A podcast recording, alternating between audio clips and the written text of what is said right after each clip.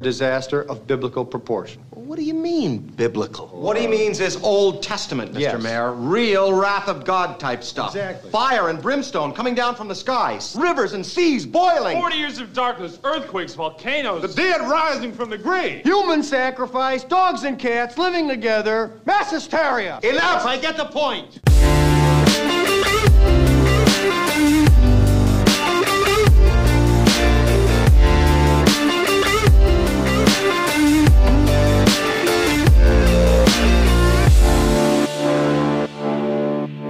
Welcome, everyone, to the CFF Commissioner's Corner podcast, part of the Sports Pros Network, where we're always talking sports. So let's start the conversation. I'm your host, Keith Needham, and I'm joined in studio today, as always, by my co host and CFF expert, Jeremy Butterball Van Kuren. Butterball, good morning, sir. Good morning, man. How you doing? I'm doing well. I'm doing well, man. So a little bit of a change up here on, on our listeners. So uh, uh, Butter had some uh, uh, uh, duties last night. He had to help some buddies move, and so we're recording this on a Thursday morning as opposed to our normal Wednesday night schedule. But uh, we've got our coffee. We're all uh, all jazzed up, uh, looking forward to, uh, to getting going. And Butter's really jazzed up.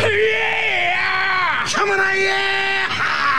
Yeah, bringing the energy this morning, ladies and gentlemen. So, well, before we get into a uh, a chaotic uh, chaos, cats and dogs living together type of week uh, from college football, uh, we got to show some love to our primary sponsor, Butter, and that's Chalk Sports Bar.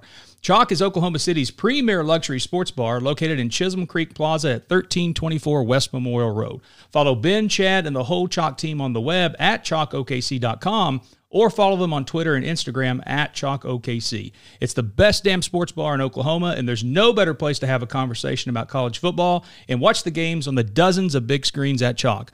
Always the favorite, that's Chalk Luxury Sports Bar. The best damn sports bar, period. Yeah, and I will be at Chalk Saturday morning uh, with uh, my good friends Jonathan Teal, and I think Chad's going to be there, and, and Ben's got us the hookup on a table uh, to watch a little game called the Red River Rivalry on Saturday. Butter, you ever heard of that one? I have. Okay, well, we'll talk about that one a little bit more uh, as we get into the pod. But news re- recaps, Butter. We, we got to get into, again, chaos continues to reign uh, in college football. Upsets galore this past weekend as well. Obviously, our Sooners fell uh, short yet again, but so did Texas, so did Central Florida, and so did Mississippi State. Uh, hurricanes and all kinds of other crazy stuff going on this week that are affecting and rescheduling games, and we'll talk about that here in a moment. But your takeaways from a crazy week five, a week two from CFF perspective, Butter. I mean, I thought the games that uh, you just mentioned, the Texas, UCF, uh, Mississippi State, the OU game, I mean, those games were all one possession games. I mean, they were, they all kind of came down to the wire. I mean, um, just some exciting football. I mean, you know, I mean, I know the outcome of the OU game wasn't what we all wanted, but that's why you play the game. And hopefully we'll start figuring out how to win one possession games because it's kind of killing us right now. Yeah, yeah, a, a, defense that can't seem to get off the field in crucial moments, and then a, a freshman quarterback that uh, that makes freshmen's mistakes at crit- critical moments. But we're going to talk about that one a lot here in a moment. But yeah, I mean, just when we thought that Mike Leach and the air raid offense was going to take over the SEC, uh, they come uh, crashing back down to in um in Mike Leach Mike Leach fashion. Uh, they drop a, a steamer in the middle of the field at home against Arkansas. Arkansas's first SEC win since 2017. Butter. So what? Arkansas holds on to 14 points. I mean, they, LSU couldn't stop them last week, and and definitely has a more talented defense and better players on defense. Uh, what, what? How was Arkansas able to kind of bottle up that uh, air raid offense this weekend, Butter? The head coach for Arkansas, I mean, he said it in his uh, in his in his press conference after the game. I mean, he just said, you know, I mean, they um, they prepared well, and um, you know, I mean, they stuck together and was able to beat uh, a very, very tough Mississippi State team. You know, I mean, Arkansas is one of those teams right now. I mean, nobody really gives them a chance just because they've been so bad the last two or three years. But, you know, I mean, they've had some uh, good transfers. They got Feleipe Franks in Florida. That definitely makes um, makes the offense look a lot different. And what kind of what he said is just trusting one another and believe believing in one another to, to put everything together and, and, come out with a good win. Yeah, I think I think they definitely went back and watched some of those Apple Cups from the last few years, uh, where Washington's defense had been relatively, I mean, really successful, I guess, uh, on a comparative basis. Uh, against Washington State in that air raid offense to where maybe you just rush three and drop back eight and, and, and really kind of force them to dink and dunk their way all the way down the field in hopes that uh, they'll make a mistake or you'll get a you know a stop at some point. Um, and, and it, it was effective, man. So again, uh, Costello he throws the ball 60 times uh, again uh, in this game, you know, similar to what he did against LSU, but had about half the yards in in about one fourth of the touchdowns, I think. And so kudos to them. well done, Hogs. Again, first SEC win in three years, and so they that fan base was definitely due. Um, before we get into OU and Texas in particular, Butter, and the trouble that they had this past weekend, let's talk about a couple of teams that that that held service. Right, the chalk uh, won out on those, and that being uh, uh, Alabama. Uh, they rolled Texas A&M, a game that you and I were wrong on. I, I yeah. think you had A&M. You really liked A&M to maybe even win this game. I had A&M to cover the spread, um, and man, Alabama looked good. they, they, looked they, really they good. They really did. You know, I mean, I thought that it was going to be a lot closer than what it actually was. And you know, I mean, Texas A&M, I mean, they actually moved the ball. They just couldn't get that many points. I mean, like whenever whenever they got in the red zone or got inside the the 20 or 30 yard line, I mean, Bama either uh, held them to no points or just held them to a field goal. So I mean, props to the the Bama defense. I mean, Bama just looks really really good in all phases of the game, all all over the field. I mean, with their defense, they've got another great set of wide receivers. Running running game looks good. Their defense, they fly to the ball. I mean, they look like a really really solid team. Yeah, and, and the one thing that they've they've always, I guess, teams playing against them in the SEC would, would rather not have is, is to have a highly motivated Alabama team, and, and I think that they're highly motivated this year. Right, missing out on the playoff uh, last year, I think uh, um, uh, sticks with them, uh, and they're really on a tear. And uh, we'll we'll see if that continues throughout the uh, SEC schedule. Uh, staying in the SEC, another big game. I guess really the first top ten matchup um, that we've had in this early part of the season since the SEC began play uh, was that of Georgia hosting Auburn. Um, and man, an impressive performance by Georgia. They jump out on them early. You know, they're up 24-3 before you can even, you know, blink an eye uh, and really just kind of held on in the second half. That, that Georgia defense kind of just strangled um, Auburn. And you can't give that Georgia defense a lead, Butter. So I mean, I think that they're really, really good, arguably the best defense in the country. But you know, kind of a surprising result from my perspective. Again, not that Georgia won the game, but the fact how they won it and how dominating they were, and really just smothered off uh, uh, Auburn's offense. They had no chance uh, after the uh, after the first quarter. It felt like. But uh, your thoughts on that big SEC game? I was very, very shocked with the score. You know, I mean, I figured it'd be a lot closer than than what it actually was. And I mean, 27 to 6 i mean it was probably actually further apart than that because because georgia uh, dominated that game i mean i really liked auburn i really thought that they had a had a strong chance to win the ball game but uh, you know i mean uh, georgia was able to run the ball i mean props to uh, to stetson bennett you know i mean that guy wasn't even supposed to be the starter this year and yep. i mean he's they, actually looked looked really good um, against Auburn. You know, I mean, uh, yeah, they've announced that he's going to start again this weekend against Tennessee, which we'll talk about that game. So he he's the guy right now. And I mean, you know, I mean Georgia with their with their running game. I mean, SEC running games. I mean, kind of three yards in a cloud cloud of dust and pound the ball. You know, so yeah, it, it, was an impressive performance. Again, that was big boy football at its finest, and and that's what we anticipated in that game. But uh, Georgia, Georgia was the bigger boy, I guess, in that regards. But um, you're talking about one more upset, Butter, before we get on to uh, to the Big Twelve. Um, that being um, arguably is the second best team in Oklahoma, maybe beat what was considered or what the self-proclaimed best team in Florida on Saturday night. But uh, the Tulsa Golden Hurricane uh, goes down to the bounce house butter and uh, upsets uh, Central Florida 34-26 and really did it in comeback fashion. I mean, you know, UCF jumped out all over them. Uh, they were up like 20, 23 to 2. I think it was a weird score because Tulsa got a safety early on in the first quarter, uh, but they just couldn't do anything in the second half, and Tulsa made adjustments, and kudos to them. And Tulsa arguably should be two and zero oh right now. They yes, they, they yes. probably should have beat Oklahoma State a couple of weeks ago um, and had every chance to win that game in Stillwater. But um, is this a Central Florida's not quite as good as we thought, or is Tulsa perhaps a little bit better because Oklahoma State, I mean, they've looked good since that game.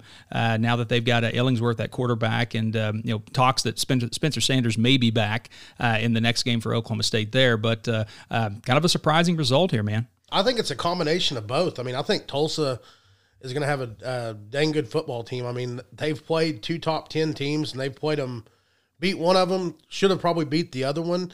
Um, and then UCF, I mean, you know, I mean, they're really, really high powered. Uh, but Tulsa was able to kind of, like you said, they got them, got them down. They got Tulsa down early, but Tulsa was able to fight and claw their way back into it. I mean, maybe just UCF is is a little bit down this year. You know, I mean, um, which it's been kind of a strange year already. You know, I mean, you know, like as, you're watching the football games and you're watching like um, whenever people score and like um, obviously we can't watch every single one of the games, but whenever they have some of the scores come across the the the bottom of the screen, you know, you're seeing the scores like seven to five, seven to two, 10, 10 to six. You know, I mean, just uh, and you're like man, how did they get five points? Well, they must have got a uh, a safety and they must have got a field goal. So I mean, it's like some weird baseball scores. Yeah, I think the Major League Baseball playoffs that are ongoing right now might be influencing uh, college football a little bit. Kind of a weird, uh, weird score lines. Yeah, you, you certainly mentioned that. More more safeties and more weird combos. And speaking of weird combos, a game I, have got up here on the screen, but uh, uh, North Carolina and Boston College, twenty six to twenty two. Uh, BC scores a touchdown in the fourth quarter, and they're going for two to tie this thing up. It's 24-22, and and North Carolina picks it off and takes it back for two, and so you end up getting a 26-22 score line in that one. North Carolina Carolina survives. Well, but yeah, you bring that up. I mean, there's been like some weird plays like that happening. You know, I mean, yeah. uh, and special teams. You know, I mean, one of the things that uh, that I've noticed. I mean, in college and in pro this year is maybe we're not uh, practicing special teams as much because some of the players don't seem to know like what the rules are when the ball is kicked. like uh, whether you have to recover it or whether they can touch it. So I mean, like there's and it's been in college and in the in the NFL. I mean, so many live balls, uh, blocked field goals that have been touched or you know it's been it's just been a weird year yeah yeah absolutely so that that attention to detail i think that uh, you often get in these extended or normal fall camps i guess uh, going into it. Uh, we just we just haven't seen it yet, and so uh, I think mistakes will continue. Chaos will continue to reign uh, throughout 2020. Uh, I think we've seen enough to know that's going to be the case now. But well, Butter, let, us get into. I guess before we preview the Red River rivalry on Saturday, let's talk about the results from this past weekend. You want to start with Oklahoma, or you want to start with Texas? Both of them were disappointing. Let's. I'll let you start with Oklahoma. Okay, fair enough. so uh, set the scene Saturday night in Ames, Iowa. Iowa State had not beaten OU at home in since 1960. Was, yeah, since 1960. Um, OU had not lost back to back conference games since 1999. Um, and, and it all it all fell apart again on the Sooners in the fourth quarter. Again, they they they finally get a turnover, Butter. Yeah, uh, they they get the strip sack. Uh, they go in and score. They're up thirty to twenty three in the fourth quarter. Um, and then Iowa State just would not go away. The ensuing kickoff, they get a big kickoff return. Breece Hall punches it in. Um, and and uh, ties the game back up. Um, and, and, then, you know, Brock Purdy leads them down the field. They, they get the uh, go ahead touchdown, 37 30. Uh, OU has a chance right? They have the ball uh, with with plenty of time to move down the field. And, and that you know controversial play there at the end, uh, Spencer Rattler you know throws it into double coverage. It was an ill-advised throw, an interception in the end zone.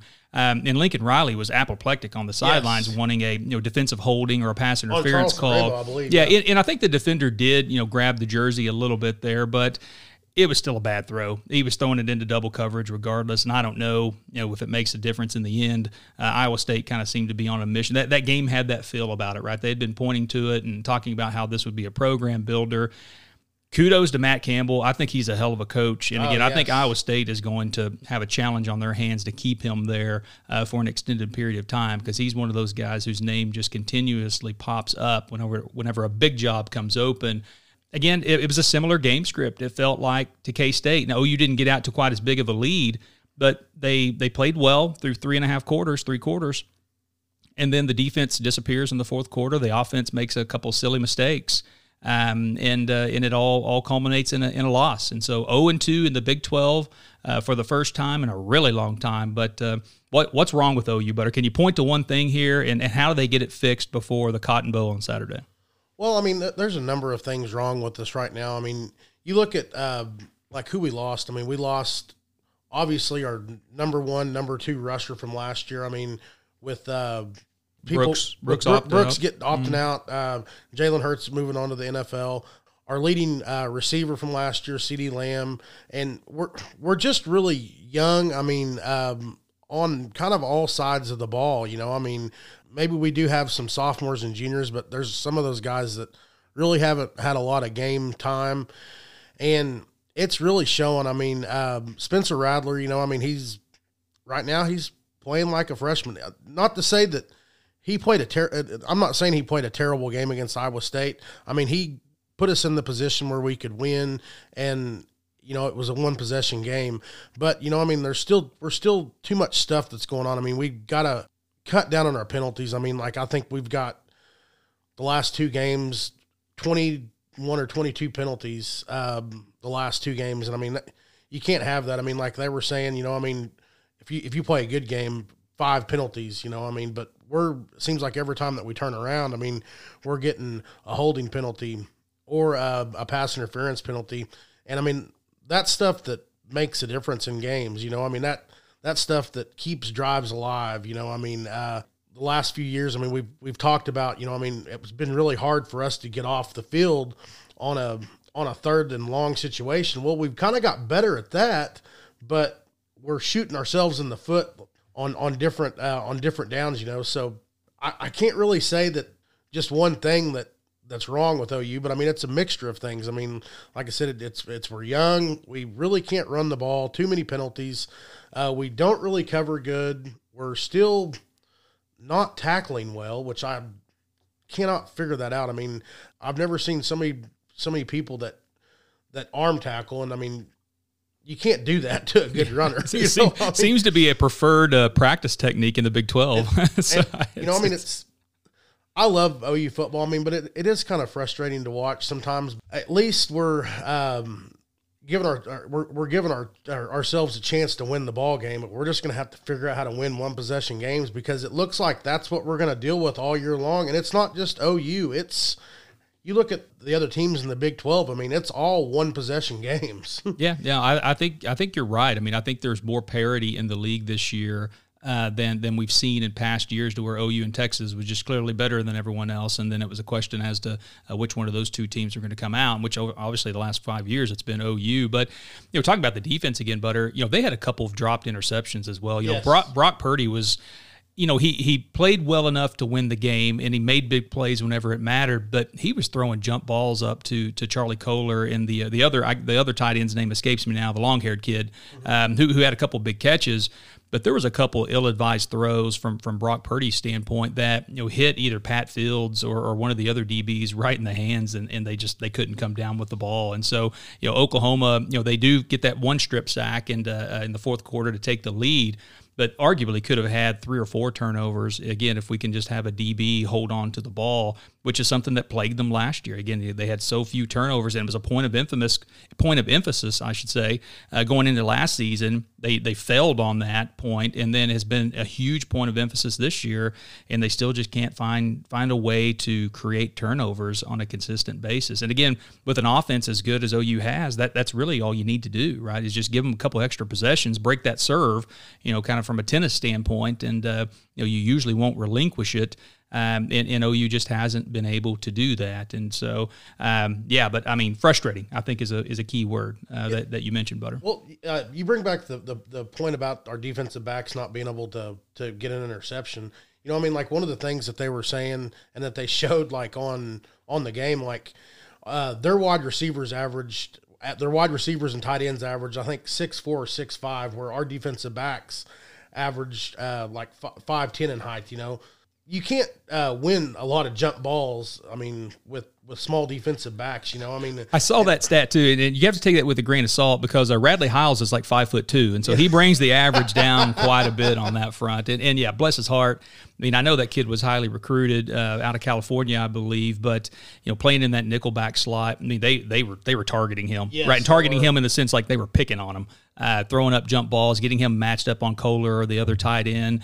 And um, yeah, he, he's going to, that's just going to be something that you know he is what he is, right? It's not like he's going to grow six inches, uh, and and I think that Kid's got a lot of heart though. he know? does. He plays really hard. You can't question that. I think he he he has lapses from a mental standpoint from time to time because he's been known to, to throw a cheap shot or a targeting. You know, think back to the uh, the playoff game LSU, against yeah, LSU, and you know we were already decimated from a depth standpoint there. And then he gets thrown out early in the second quarter, I think, and uh, it was uh, it was all over with. But, uh, now he, he wouldn't have made that much of a difference in the game. LSU was going to win that regardless. But um, yeah, some some mental lapses from time to time. But uh, yeah, I, don't think you can question his heart, and I think he does play hard. But um, he's got some physical limitations on that front, and uh, uh, yeah, that, that was something that uh, you could tell Iowa State had pinpointed in film, uh, and they uh, they were certainly going after him uh, Saturday night names. But um, you know, talking about some frustrating performances, you know, our friends uh, south of the Red River, uh, down in Austin, they have to be pretty frustrated right now as well, Butterball. So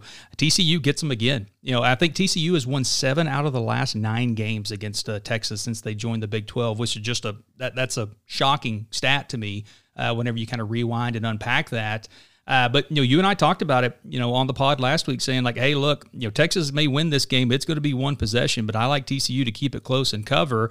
And, and that's exactly how it played out. Texas gets the big play in the fourth quarter. They go all the way down the field. Keontae Ingram, um, a big long gain, gets it to like the three yard line. They turn around and give it to Ingram again. He tries to stretch out. We've seen this so many times in, in college and NFL over the last few years, Butter, trying to get that touchdown, trying to make a play.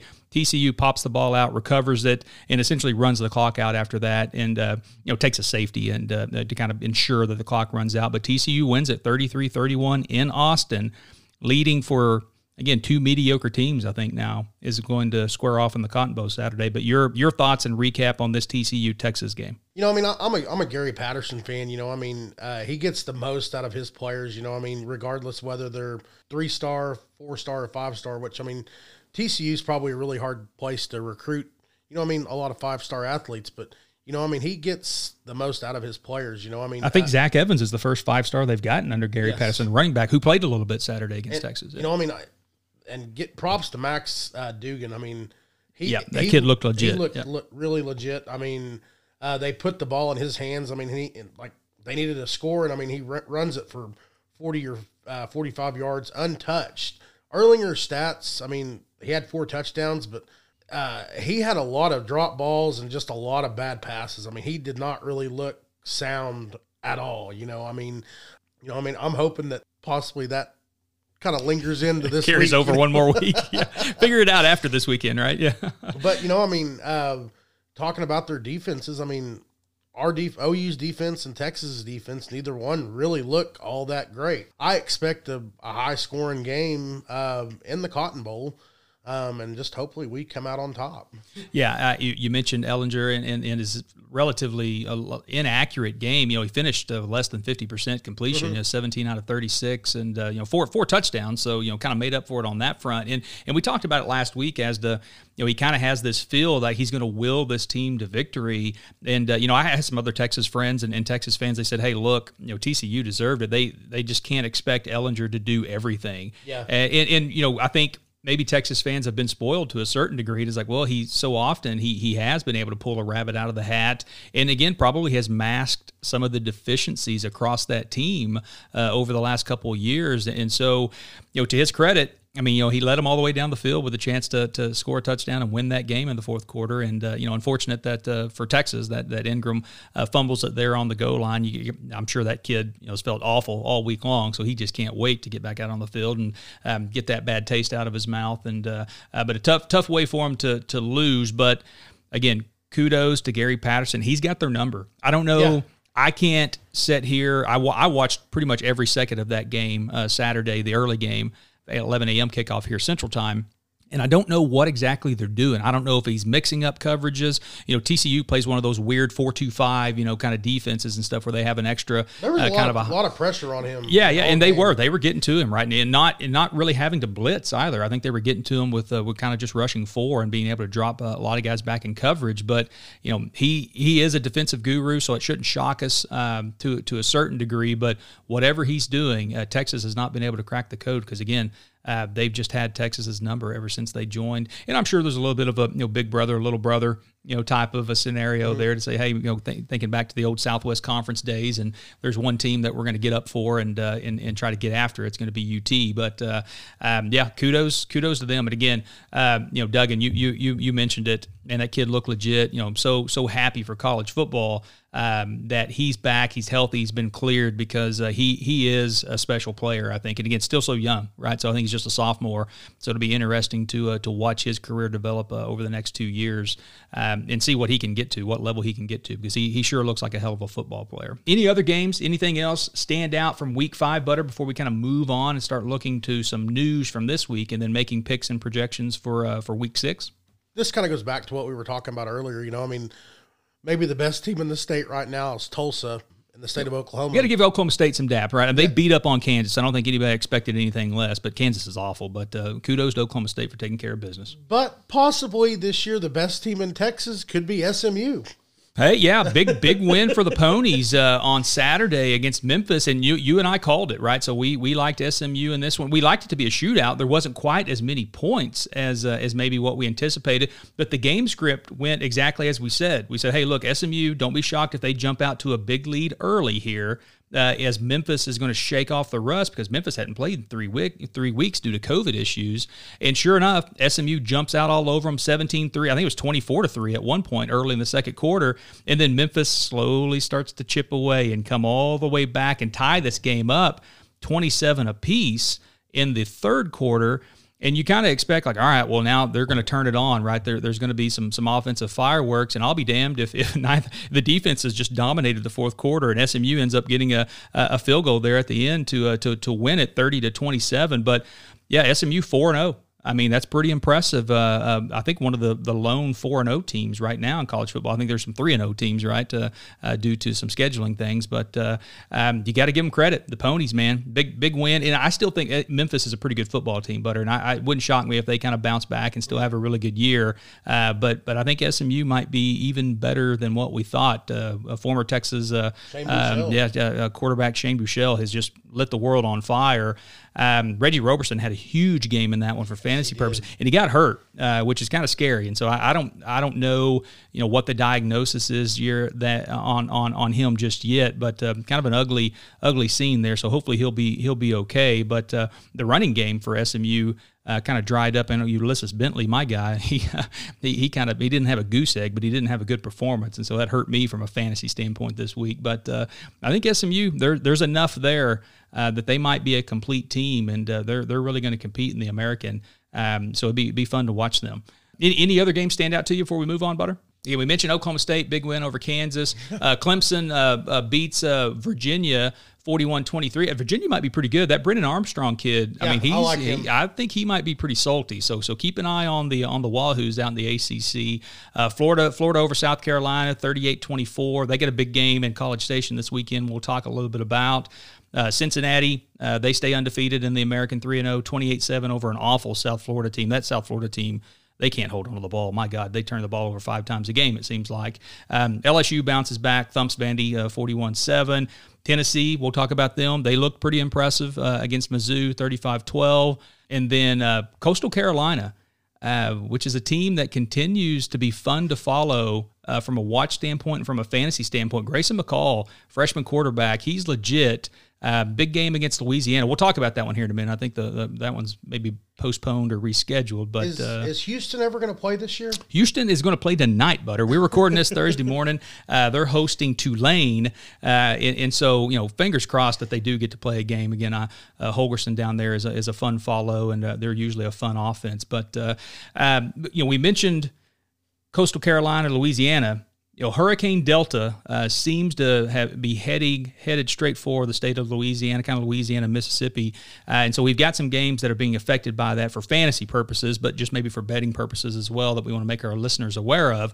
So LSU and Mizzou, that game has been flip flopped, and so instead of an LSU home game in Baton Rouge, uh, they're going to head up to Columbia, and uh, that's going to be a home game for Mizzou. The game is still going to be played on Saturday, but they flip flopped as to the home uh, home team.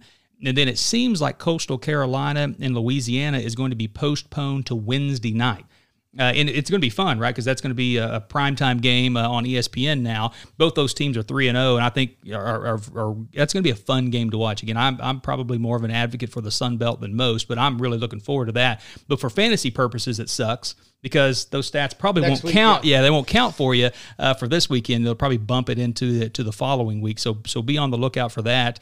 Uh, other games that you're going to have to keep an eye on um, for for this weekend. You know, one that jumps ahead, uh, Alabama uh, in Ole Miss. So uh, um, Lane Kiffin hosting his uh, former um, mentor, if you will, uh, uh, Nick Saban, um, eh, with uh, Alabama coming to town. So you know, no word officially on that one just yet as to what's going down there. But another game, Florida Atlantic and Southern Miss, you got to keep an eye out for that one as well. So anything in the Louisiana, Mississippi area uh, potentially could be played in a monsoon if it's played at all, and uh, perhaps not uh, not moved. So, but your your thoughts on a lot of hurricanes in the Gulf this this year, Butter. So I know you and I, you know, we've we've made our living in oil and gas in the past, and so it usually has a little pop on uh, oil and gas prices there uh, due to some production being shut in. But my goodness, the uh, the folks of Louisiana, they have to be tired of this shit by now, right? Yeah. You know, I mean, I guess we have to kind of get used to, you know, I mean, it's kind of like having tornadoes in Oklahoma. You know, it's going to happen. It just kind of when. yeah, yeah, it's it's true, and we, we were pretty fortunate here in Oklahoma this uh, this past spring. So not not quite as uh, as ugly as what it often is in uh, in May and June. So.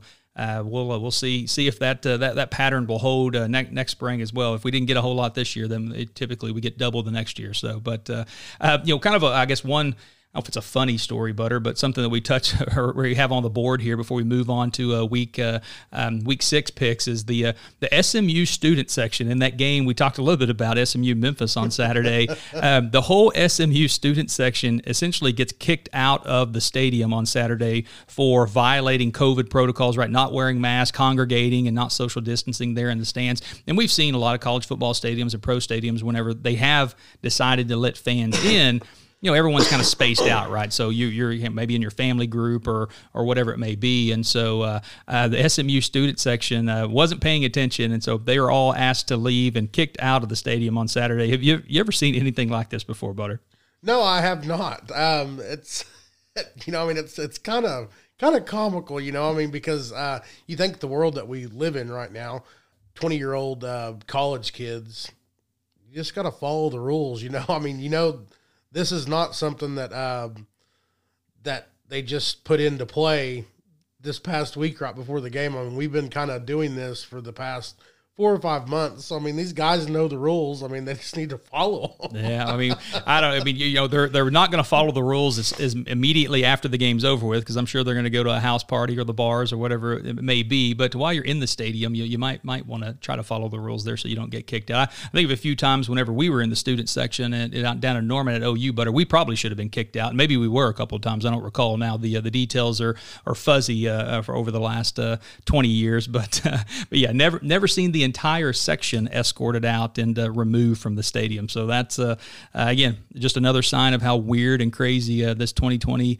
uh, year has been. But well, let's move ahead to week six, Butter. So we have week six from a CFB standpoint, week three. Uh, from a CFF standpoint, we've got some really fun games, some really big games on the board. A lot of ranked versus ranked matchups. A lot, I mean, not in the Red River, obviously, but uh, probably teams that maybe should be ranked. But let's let's save OU Texas. Let's go to the next game on the list here, Butter. In in ACC matchup, which is intriguing, two undefeated teams now, both teams two and zero. But uh, number nineteen Virginia Tech heading down to Chapel Hill to take on number eight North Carolina. North Carolina, we alluded to it, they kind of escaped uh, uh, Chestnut Hill, Boston College last weekend, and, and kind of that two point conversion uh, end up winning that game 26-22. Uh, Va Tech has looked impressive uh, without Hendon Hooker at quarterback through their first two games, but this line looks fishy to me, Butter. So Virginia Tech plus five. The total on this one, 59. I think Vegas knows something here. I might lean towards the Hokies in this one, but your your thoughts on Va Tech and North Carolina? Man, you know, I mean, uh, Virginia Tech actually probably will actually have most of their people back because uh, their first two games that uh, they've they played. I mean, they're some of the one of the teams that have had a lot of people out due to the COVID. You know, one week it was 15 out, the next week it was 20, but luckily they're still getting to play. I, I like Virginia Tech in this game, but I, I, like Mack Brown. But I mean, I just think that uh, North Carolina, I mean, the way that they've played the last couple games, I mean, they're they're due to get beat. I mean, you can't just uh, you can't just keep getting lucky to win the ball game. No, and you think back to that last year, North Carolina, which they probably overachieved a little bit, right? Got the Yeah. six and six and made the made a bowl game and won big in their bowl game, but it seemed like they were every game they were in was super close, right? You think back to that Clemson game, you know, last year to where they, they went for two and didn't get it and had had Clemson on the ropes, but we kind of thought going into it that that team would progress, right? Sam Howell comes back. You have all those skill position guys come back at wide receiver and running back. Um, um, you, you have a return, you a lot of stars returning on defense. You think, well, they're going to play up now and they're going to get out of that, you know, habit of playing to the level of their competition. But we haven't really seen that. You know, you think back a couple weeks ago against Syracuse, that was a close game at halftime, and they pulled away in the second half, due in large part to some Syracuse mistakes. But yeah, I mean this one this one is looks a little fishy to me, and so I I would probably lean towards the Hokies here. Again, even if North Carolina wins, it might be a three point game, but Yeah, uh, I- I think I think this is probably ripe for a teaser here as well. So maybe you get an extra six points on this one and uh, and take the Hokies. But uh, let's go to the SEC, Butter. Uh, another big game, an early game here on ESPN. Number four, Florida travels to College Station to take on the Aggies, who are still ranked. They're ranked 21 right now after that big loss to Alabama. Um, but this line looks a little fishy to me, Butter. So Florida right now, a six and a half point favorite. The total in this one, 57, 57 and a half. I might lean towards the Aggies. I think you may be getting some value here, uh, given Florida has looked so good out of the gates, and A and M got crushed this past weekend against Bama. But I don't think A and M's that bad. I think your pick of A and M in the preseason pod isn't that far off. I think they're still going to be okay. Uh, but uh, your your thoughts on Gators and uh, Aggies this weekend? Man, I like Texas A&M. Uh, I like the twelfth man. You know, I mean down there, down there. I mean, like I said, Be 11 and a half, I think, this year though, right? Yeah, so they're, not, yeah. they're going to be a full 12 in there. But I mean, I I think that um, what Jimbo Fisher does. I mean, he's got he's got Mond down there as a quarterback. Um, I think he can make some good plays, some good solid plays. Um, the Alabama game, I mean, they were just kind of outmatched. I mean, they like I said, they had a lot of had a lot of yards in that game. They just couldn't turn it into points. But um, I mean, they're coming against they're playing against a Florida team who's looked really, really, really solid through the first couple weeks. And I mean, I just think that um, I think this is the week that um, that Florida goes down. Yeah, I, I'm kind of with you. I lean towards the Aggies on this one, and, and simply because you, you look at how impressive Florida's been. Well, the Florida offense has been really impressive. In particular, the passing offense, right? Kyle Trask, Kyle Pitts, uh, Kadarius Toney. I mean, they've they've they've been able to throw the ball all over, all over the field. But you know, there's an old adage that that two things travel, and those two things are defense and your running game. Those would be the two weak links of the Florida Gators right now. The Florida defense is giving up a ton of yards, uh, and they've given up a lot of points as well. We're at 30 something to whatever it was to Ole Miss uh, two weeks ago, and then gave up 24 points uh, to a South Carolina team that probably isn't that good, to be honest with you. And so I think that Florida defense is suspect, and they may prove us wrong Saturday down in College Station. We'll see. But I'm with you. I lean towards the Aggies. Wouldn't shock me if the Aggies win this game straight up, but I would definitely take the six and a half points on Saturday. Staying in the SEC, Butter, again, just you want to talk about big boy football. Uh, I'm talking smash mouth and three yards in a cloud of dust, and points are going to come at a premium in this one. But number 14, Tennessee, traveling down to Athens to take on number three, Georgia.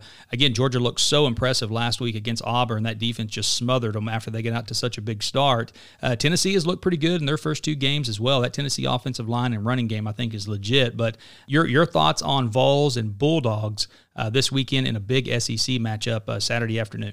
See, I think this this line looks weirder than the previous one. Yeah, Tennessee 12, 12 and a half point uh, underdog on this one, and the total is 42 and a half. So yeah, definitely a, a low scoring affair is what the Vegas, Vegas experts think. But yeah. I would. Uh, I mean, I don't think Tennessee's going to win, but I would take Tennessee in the twelve points. I agree. I, I I I lean towards the Vols here, and I lean towards the under. I think this game's got you know twenty to thirteen written all over it. I think this is a low scoring affair. You know, I it's hard to it's hard to trust uh, Jarrett Guarantano on the road. Uh, given some of the things that we've seen uh, in the past, but again, defense and running game travels, right? And so I think that Tennessee offensive line uh, is legit, and I, I like the running game behind uh, Eric Gray. Um, they have another running back too. I, his name escapes me at the moment, but he's played uh, Ty Chandler, I think. Uh, he's played really well through the first two games as well. So Tennessee's kind of got a one-two punch at, at, at the running game. Again, that Georgia defense is really, really good. Again, Stetson Bennett the fourth, the the rugged, handsome Stetson Bennett the fourth. Again, uh, needs his own cologne. I like that name. um, he's gonna be he's gonna be starting again. But uh, I, I'm with you. I like Tennessee to keep this one close. Um, and again, I think uh, Georgia it's kind of maybe a letdown game a little bit as well, right? Huge win over Auburn last week. You look so good, top 10 matchup. And so uh, keeping those emotions at such a high level is, is obviously a challenge um, in, a, in a regular year, uh, not let alone a 2020 year. So I'm with you. I like the Vols to keep it close. Staying in the SEC, Butter, again, not sure how this game might be affected. So we'll have to keep an eye on it. But uh, the Crimson Tide – uh, headed down to take on Ole Miss and Lane Kiffin. Uh, Crimson Tide, big favorite here, 23 and a half, 24, depending upon uh, which book you look at. The total here over under 70. I think you got to keep an eye on the weather for this yes. one, gang. So and kind of see what that hurricane path is going to do, do and what the rain and wind's going to look like. But uh, your thoughts on Crimson Tide and uh, Ole Miss Saturday? There's a stat that uh, that they showed. I guess it was on Saturday. Former assistant coaches that coached under Lane that coached under Nick Saban I think they're like 0 and 20 or 0 and 21 never, against never them. won. Yeah, yeah, over. Yeah. So I mean, this is uh, Lane Kiffin is one of um, Saban's, you know, uh, former offensive coordinators. So, you know, I mean that that's got an interesting uh, deal for that. You know, I mean, but you know, I mean, I like uh, I like Ole Miss in this game. I don't think that they'll win. I think Ole Miss they'll have uh, they're going to put up some points. Alabama's definitely going to put up points. I mean, I expect like a fifty to thirty five ball game. Uh, I like the I like the over, but I, I like um, the 23 and a half points that Alabama is favored by. I mean, I, I, I think I think Ole Miss keeps it closer than that. Yeah, and that's a ton of points, right? And, and Ole Miss has shown to be pretty good. We didn't talk about them in the week week five recap, but man, they went up on the road to uh, Lexington and beat Kentucky in overtime, right? So that, that was a big win. Too, they did, they yeah. did. Like I said, their their offense under uh, Lane Kiffin and uh, quarterback Matt Corral, they've looked really, really good. But again, I, I I really I really think our listeners have to keep an eye on the weather here, right, and kind of see how that may impact this game. But I'm with you. That's a ton of points. I don't think Ole Miss is that bad. I think the uh, the backdoor cover is in play here because you know Lane he's not going to stop right? And so uh, if he can he can cover the spread here. He seems to be one of those uh, college football coaches that know what the spread is. And so yeah. I, I, think he'll score late if he can, he can help it and uh, and try to keep it close. But I'm with you. I think Alabama wins this game but I think it's closer than the 24 points. And I might lean towards the under here just because of the weather impact and uh, not knowing what that's going to look like come Saturday. But uh, yeah I, I like the Rebs in this one as well. But Let's jump over to the ACC butter two big games in the ACC uh, Saturday night. Um, one of them, you know, maybe for nostalgia purposes, if, if nothing else, but uh, Florida State travels up to South Bend to take on number five ranked Notre Dame. And again, Florida State. Uh, they've been a dumpster fire to start the season, and I'll be damned. I mean, they had to kind of pull a rabbit out of the hat, hat Saturday against Jacksonville State FCS Jacksonville State. Um, they were down early in that one, I think 24 to 7 in the second quarter, and were able to come back and, uh, and win. Um, the Travis kid, they brought him in at quarterback over a Rodemaker, uh, ended up benching him because he was ineffective, and he they said he's going to start this weekend in South Bend as well. But, you know, any any any reason to think Florida State might cover the 21 point spread in this one, Butter? I like Notre Dame in this one all the way. I mean, Florida State has not uh, proved to be really much of anything this year. Um, they've got really, really bad quarterback problems. I think are they on their third quarterback now? Yeah, I think so. And, and Chubba Purdy, they they said he's back practicing and he suited up on Saturday and he's getting closer and closer. Again, it wouldn't. This would be a tough game to throw a true freshman in there. Uh, so it wouldn't shock me if uh, if uh, Chubba Purdy is the uh, starter next week for Florida State. Their quarterback play has just been awful. Ho- hopefully, he gets his uh, he gets his chance. You know, I mean Blackman, I mean, started out started out the year. I mean, he's looked terrible. Their other two guys have looked very, very, very hideous. You know, I mean, you think the old Florida State. You know, I mean, they're they're used to uh, having a run game that has not been anywhere near it. it has been in the, the past few years. You know, I mean, which that could be. You know, I mean, Mike Norvell. I mean, he's been uh, away for a couple weeks. I mean, that could have something. Yeah, he tested positive it. for COVID. So. Yeah uh, you know, I mean, he's in his first year. You know, I mean, it's definitely a rebuilding year. I mean, but I mean, eventually, you know, he'll get his players in there, and I mean, they could probably turn it around. It's just not going to be this year. Yeah, again, I think it's just more of a testament to how big the rebuilding project really uh, needs to be down in Florida State. I, I, still, it's not like Mike Norvell forgot how to coach whenever he left Memphis to go down to Florida State, right? It's just gonna, it's gonna take some time, and so he'll he'll start getting some players in there. But yeah, it's uh, for, speaking of the, that's the future, right? But the present is Notre Dame, and, and I think Notre Dame thumps them Uh, I like I like uh, the Irish big in this one because I think the Irish defense is pretty good, uh, and they'll put a stranglehold on that Florida State offense. And, and the Florida State defense, we thought that that would be a strength, right? You think about Marvin Wilson and that secondary uh, coming coming back, that uh, that they would be really really good, and they, they flashed. Um, you, you, see that the NFL talent is there, but uh, haven't been consistent enough, and so I, I, like the Irish in this one as well. But staying in the SEC, the other big game that night, again another another top ten matchup here, Butter. Um, the Miami Hurricanes, they're all all the way up to number seven uh, this week, uh, heading up to uh, to Clemson to take on the number one ranked uh, Clemson Tigers. Both teams 3 0, 2 0 in the ACC. Miami getting a little bit of respect here. 14 and a half is the line. The total here 63 and a half.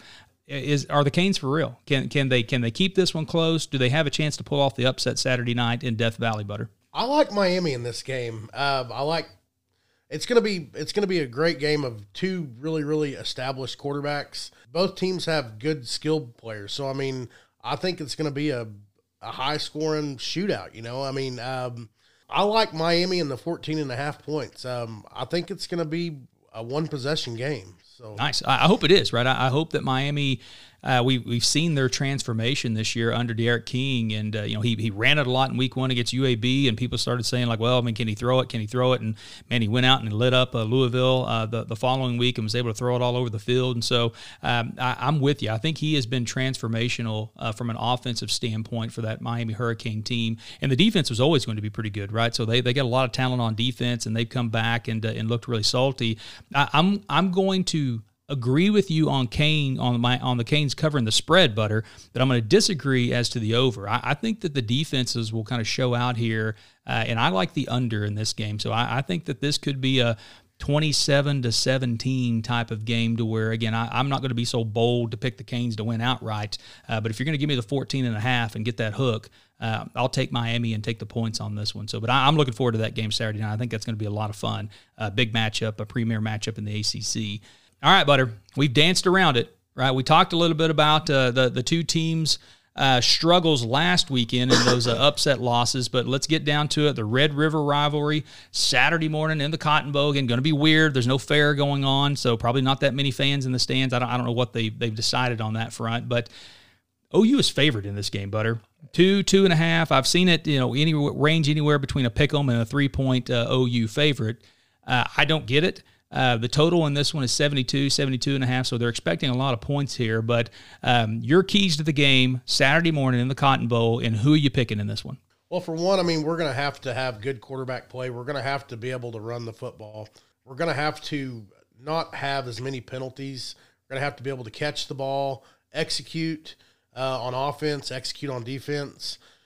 We're going to have to be able to to tackle and and quit arm tackling. I mean, because Texas has got big running backs. They've got a quarterback that can get outside the pocket, that can run. Their Ehlinger is not afraid to take a hit. So I mean, it, I mean, we're going to have our work cut out for us. Um, our defensive backs, you know, I mean, it's probably going to be the same. You know, I mean, the same kind of um, matchup that we had last week. I mean, Texas has got some big, bulky wide receivers that are taller than our defensive backs, but we're going to have to quit swatting at the ball. If the ball does come to us, I mean, we're going to have to figure out some way to create turnovers. I'm going to go out on a limb here, but I like OU. I mean, in a close one, but Sooners, Sooners to win a close one, huh? I, am I'm, I'm with you, Butter. And, and, if for no other reason than the line looks so fishy to me, and, and Vegas is usually pretty good at this, right? So I've seen absolutely nothing that would lead me to believe that OU should be favored in this game. Uh, now, Texas's defense has been. Uh, uh, unimpressive uh, to say the least. Right, they escaped uh, Lubbock a couple weeks ago, won that game in overtime. They should probably be one and two. Uh, coming into this game as well. Um, obviously, TCU one like chance to win that. Yeah, yeah. I mean, yeah. down fifteen with three minutes left, right? And that onside kick was the uh, was the backbreaker. They they they kind of picked up momentum after that. But you know, uh, both these teams have been um, uh, disappointing, I, I, think, to say the least. And I think you have to start with the defense. And so, one of the things you mentioned there, uh, you know, talking about the fundamentals from OU's perspective is being able to run the ball, and they just have not been able to do so. And I think on this this type of game, uh, bringing in a freshman quarterback, you know, the the best thing that you can do for them is be able to turn around, and hand the ball off, and uh, and be able to run the ball. And so, you know, one thing uh, to consider as well is that I, I, don't know if it's official official yet, but they alluded to it on the broadcast Saturday night that Ronnie Perkins uh, might be back for this game, uh, defensive lineman for OU, probably probably one of their better pass rushers, um, and, and, one of those guys that had missed the first few games uh, due to a, a, suspension before the um, uh, Peach Bowl against LSU last year in the playoff game. Um, I think I think it was weed related. I think there's been enough of that that's come out now that that's what it was. But you know he could be a difference maker. Uh, and he was down on the sidelines for the game uh, in Saturday in, in Ames, and he, he's a really good player. It could be one of those guys that helps to get pressure uh, on on Ehlinger. But you know, this game always seems to come down to some goofy turnovers uh, and mistakes. Uh, in both of these, uh, these teams have proven that they've been mistake prone uh, through the first uh, two or three weeks, um, and so I don't I don't know how you split the difference here. Uh, I, I, really don't, and so the line looks fishy to me. I think Vegas thinks that OU is going to find a way to win this game, and maybe it's a desperation thing that uh, you know they just can't fathom Lincoln Riley and OU losing three conference games in a row. So I'm with you. Give me the Sooners in this one. I like it 35-31. I think it's going to be just under uh, the uh, the total here because I think the defenses will make some adjustments and, and, try to take away some of the strengths of, of both offenses. Uh, but um, you know, I think it's gonna be one of those deals to where you know Ehlinger they have the ball last and they, they may have an opportunity to drive down the field and score a touchdown to win the game. And so can OU hold it off? But uh, give me the Sooners in this one, 35-31 for nothing else other than the line looks weird to me. and again, I, I, maybe it's a hope and a prayer. the, the way that these teams have, have like looked this year, I mean – I would not be surprised if it came down to special teams. I mean, like an onside kick, a yeah, block punt, yeah. uh, a field goal. Well, we think I mean, big kick returns or punt returns a few years, you know, Jordan Shipley yes. era and those guys that were always backbreakers. It seems like we were on the wrong end of the special teams plays the last few years, but yeah, no, I, am with you. Uh, special teams, defense, turnovers, right? It, it, again, it sounds cliche, but uh, this game has been so tight and so close. I think it's been a one possession game for like the last five or six years, if I'm not mistaken. And so uh, I, I, think uh, uh, I wouldn't wouldn't wouldn't expect it to be anything less. And so looking forward to it Saturday, despite the fact that uh, not a whole lot to root for outside of the the bragging rights in this one right now, given both teams start to the season. So, but maybe maybe this will be the game that whoever wins gets it on track and and gets things turned around. But well, looking ahead, but we get here, we're getting up to uh, the 50 minute mark, and so we gotta gotta make some fantasy picks. Uh, again, you kicked my ass again uh, last week, man. So so you're two and zero oh against me here. Now I will say that I had some unfortunate injuries early in the game. Right, Army quarterback Christian Anderson, I think, gets hurt on the opening series uh, in that game against Abilene Christian. That uh, Army went on to roll and, and won big, although their defense didn't play as well as what you and I had he, hoped. Um, I, I, don't I don't know if he's back yet or not. Yeah, I don't know if he's been cleared. I think it was a leg injury, if I'm not mistaken. And then uh, Kentucky running back uh, Kavosiey Smoke, uh, he he gets hurt uh, early in the uh, uh, the game. I think he ended up being worth two points, and so I had a had a couple of offers there, but Butter ends up beating me by about 40 points. But I think had both those guys played, I, I would have felt confident in my ability to even the series. But it is what it is. Injuries are part of the the game. Injuries are part of the CFF game. Uh, and so, Butter, you get the honors. You're you're undefeated right now through two weeks, two and zero. Oh. So I will defer to you. So give me two quarterbacks this weekend, Butter, uh, that you think are going to have big fantasy uh, breakouts uh, in week three for CFF purposes. I like Kyle Trask of Florida, and I like Sam uh, Ehlinger of Texas. Wow. Okay, so you're going to go with the UT quarterback in the Cotton Bowl, right? I, I can't argue I with am. you. He's going to put up a lot of points. He, if, if, if Texas is going to move the ball or do anything on offense, it's going to come through him, right? Yes. Okay. No, not uh, good picks. I, I think both those guys have put up a lot of points. Kyle Trask. I mean, my goodness, it's hard to argue with what he's done through the first two weeks. And I, I think him and Rattler are tied for touchdowns. I think for the year. Yeah, maybe. Yeah, I think Rattler's played one more game. You know, I think Trask had that big game in the, the opening week uh, against Ole Miss and threw six touchdowns. But uh, yeah, they're they're lighting it up right now. But again, we'll see what happens. The Gators, you know, that's kind of a sneaky line. So uh, if they if they uh, uh, are able to pull it out down in College Station, but uh, my two quarterbacks, give me a guy that I think most CFF hardcores are, are, probably aware of him, but maybe off the mainstream a little bit. But give me BYU quarterback Zach Wilson. BYU have just been mauling people uh, through the first two weeks, Butter. And again, I don't know if they're going to have enough of a strength of schedule to insert themselves into the playoff argument this year. But they've looked about as impressive as a team could possibly look given the teams that they've been matched up against. And so they host uh, uh, UTSA, Texas San Antonio this week, who's been a fun team to watch from an offensive uh, standpoint. They're three and one and uh, had some quarterback injuries, and so I think there's still a question as to uh, uh, who's going to be taking the snaps for them at quarterback. But you can't argue with running back Sincere McCormick. But I, I, like Zach Wilson at BYU. I, I, I think – you know, they're a big favorite in this one, 34, 35 points. And, and I think that they're going to go out and try to run it up against every team that they have a chance to, just to make, uh, you know, try to try to insert themselves into that argument for uh, uh, playoff purposes down the stretch if they can stay undefeated and stay hot. So I like Zach Wilson. Uh, my other quarterback is Malik Willis uh, from Liberty. Right, set out last week, had a, a injury to his non-throwing elbow, uh, but um, head coach Hugh Freeze has come out and said that he's going to be good to go this weekend they host Louisiana Monroe, 0, and 4 Louisiana Monroe, uh, that uh, doesn't play a whole lot of defense. That that Monroe offense is, is kind of fun to watch. You get Colby Suits at quarterback, and he's an intriguing fantasy prospect there. But um, I like Willis to bounce back and uh, and have a big performance this weekend since he's been cleared. And uh, uh, Auburn transfer has looked really good uh, in the um, the two games he played for Liberty. Uh, but they didn't need him last week against FCS competition. But uh, I think he'll put show out and have a big week against Monroe. But um, let's go running backs here, Butter. Who are your two running backs uh, for CFF purposes in week three? I like uh, Javian Hawkins of Louisville, and I like Breece Hall of Iowa State. Uh, Breece Hall, he looked he looked really good against OU yeah. last week. So, yeah, he was one of one of my picks last week. Unfortunately, I was right. But yeah, I mean, he just um, I mean, he, he runs the ball with force. I mean, uh, he's a fun player to watch. You know, I mean, I, I wish uh, I wish OU had somebody like him. yeah, be nice. Yeah, that, that Texas Tech defense hasn't put up a lot of resistance, so probably a good pick there. I like your Javian Hawkins pick as well. Right, they're taking on Georgia Tech, uh, and I believe that's the Friday night game.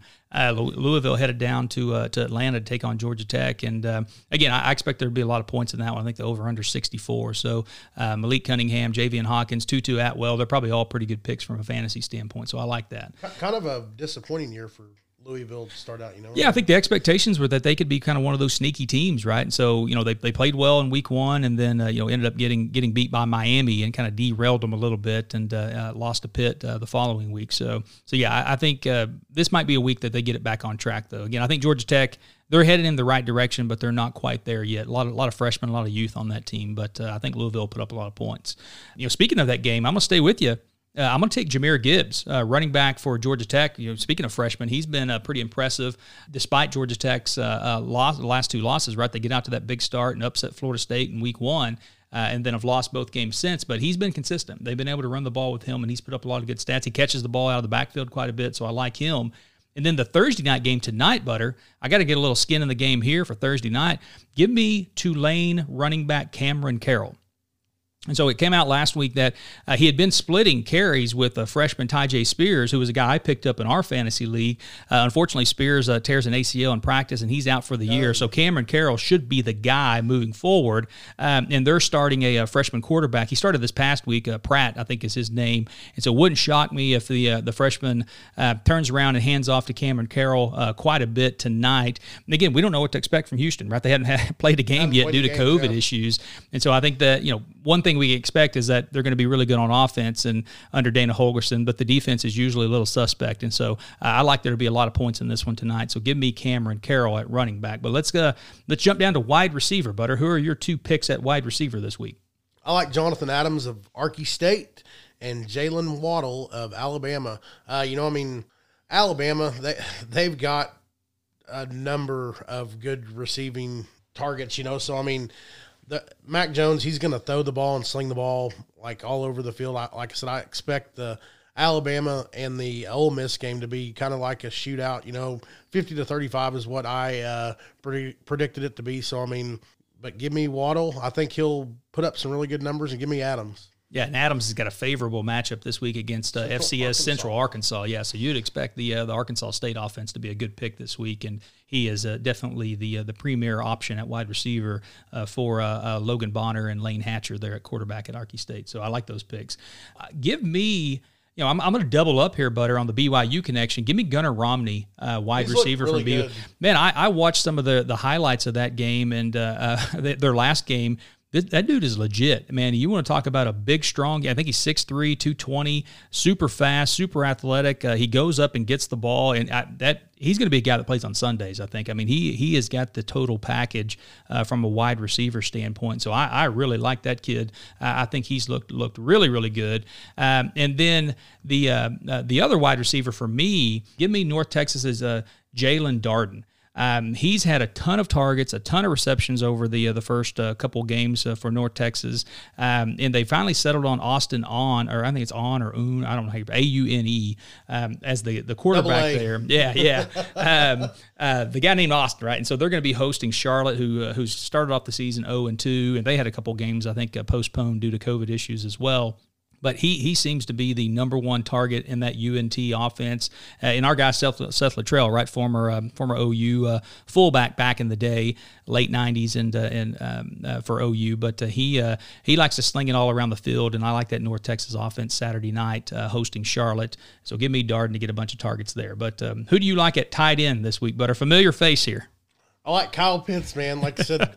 I, I think if it ain't broke, don't fix it, right? I, I think uh, Kyle Trask and Kyle Pitts. I mean, they're gonna they're gonna keep doing what they've done all year long. I mean, they're gonna keep um, hooking up, and you know, I mean, I, Kyle Pitts seems to be his number one target, whether it's uh, in the middle of the field, whether it's down by the goal line. I mean, he finds him a way to get the ball. So, like I said, he's been uh, both of these guys. I mean, I've picked them the last couple weeks, and I mean they have both have favorable matchups. So I mean I think I need to pick them again. again, he's he's he's justified the pick every week thus far, so can't argue with that. Well, but I was originally going to take Coastal Carolina's tight end Isaiah Likely, and we alluded to it earlier uh, that that game's being postponed to Wednesday night uh, with Louisiana due to Hurricane Delta, and so I can't count him towards fantasy this week. But I'm gonna I'm gonna pull a switcheroo on you here.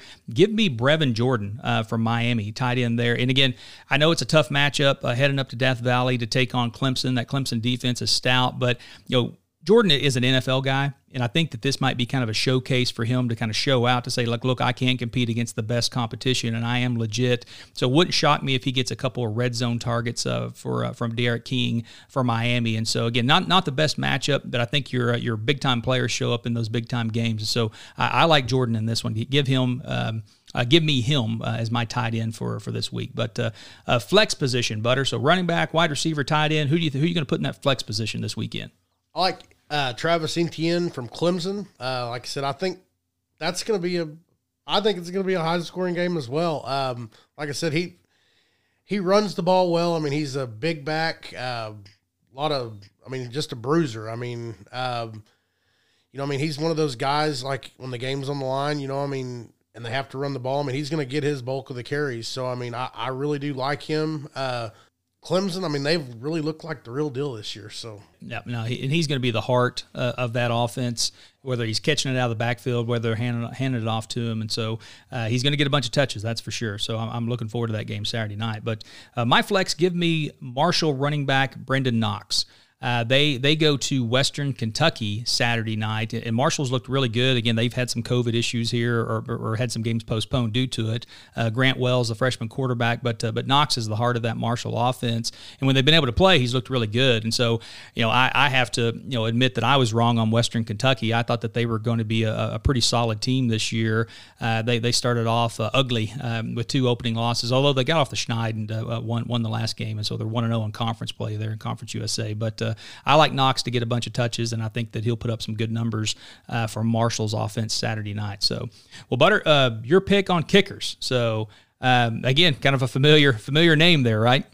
Dicker the kicker, man. Like I said, I, I think that the the OU Texas game, I think it's going to come down to a one possession game.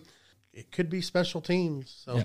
Well, hopefully that OU defense gets a lot of red zone stops and they force a lot of field goal attempts uh, by Texas, and so maybe maybe he'll get a lot of points, but uh, it'll be good for the uh, Sooners uh, in the, uh, the the score box when it's all said and done. I, I think he Dicker won the game for Texas whenever Kyler Murray was playing. Yeah, yeah, that's what I think that's where he became uh, uh, nationally known, right? Yeah. So uh, Gus Johnson's a big call for that one as they uh, kicked the field goal to win it there uh, a couple years ago. But uh, gi- give me uh, just because I like this this guy's name, and again we had to keep an eye on this one due to hurricane issues. But uh, uh, give me Southern Miss's Briggs Bourgeois, uh, the uh, the kicker there for Southern Miss. They're hosting Florida Atlantic uh, Saturday afternoon. Again, we'll keep an eye on that one for weather purposes uh, because they're kind of they seem to be in the path of, of the hurricane right now.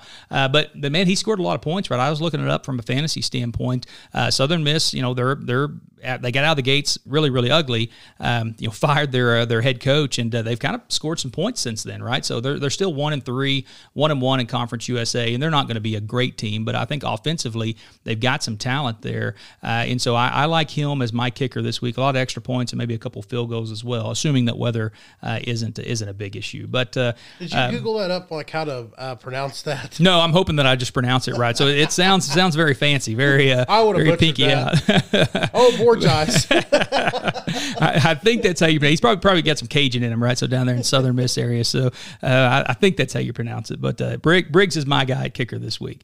Uh, well, Butter, we we agree on defense, and again, you know, kind of uh, uh, we we don't share our picks before this, so we were on the same page here. But uh, you and I both like Notre Dame hosting Florida State Saturday night. Again. Florida State's offense has just looked awful, but uh, your your thoughts on on Notre Dame's defense Saturday uh, hosting Florida State? You know, I mean, Florida State is just like you said, a very, very big dumpster fire, and I, I don't expect it to get better anytime soon. You know, I mean, Notre Dame, I mean, pretty much the first year in the ACC due to COVID. You know, so I mean, they're playing an ACC schedule. You know, I mean, it's a little bit different, but you know, I mean, I, I think that uh, they're competitive. They're gonna they're gonna play week in and week out. You know, I mean, Brian Kelly is, I mean, he's a damn good football coach like I said, I just I do not think that with all the problems that Florida State has, uh, I don't think that they're going to score a lot of points. No, I'm with you. I think this has got a 38 to 10 or so written all over it, and with Notre Dame probably getting a bunch of sacks and a couple interceptions uh, with that uh, young young uh, crew at quarterback there, regardless of who they go with, uh, whether it be uh, Travis or uh, Rodemaker or um, or James Blackman seems to kind of fall into uh, the, the bottom of the list now. But again, I think keep an eye on Florida State here in a week or two. If Purdy can get healthy, I think they bring him in. He's a little bit of a difference maker there. Uh, got that pedigree uh, for sure. But um, well, Butter, you know, I think that just about does it for this episode, bud. So we're, we're a little over an hour here, so we can wrap it up. But uh, all that's left, as always, we're going to watch the game Saturday and see what happens. But for our listeners out there, Butter, they can follow you on Twitter at Jeremy underscore Van Kuren or AKA The fantasy professional. the fantasy professional, professional without the pro, ladies and gentlemen. Well, brother, I appreciate you being with me in studio here on a Thursday morning. It kind of a weird schedule this week, so I, I'm, I'm tickled that uh, that we were able to make it work. But uh, um, you know, while this will wrap it up for this episode, everyone, the conversation doesn't end here. So to keep it going and to also keep up with everything we're doing online over at the Sports Pros Network, check us out at fantasysportspros.com or on Twitter at sports underscore pros. And remember, that's pros with an E, P R O S E. Enjoy the games this weekend, everyone. We'll talk to you next week. Take care.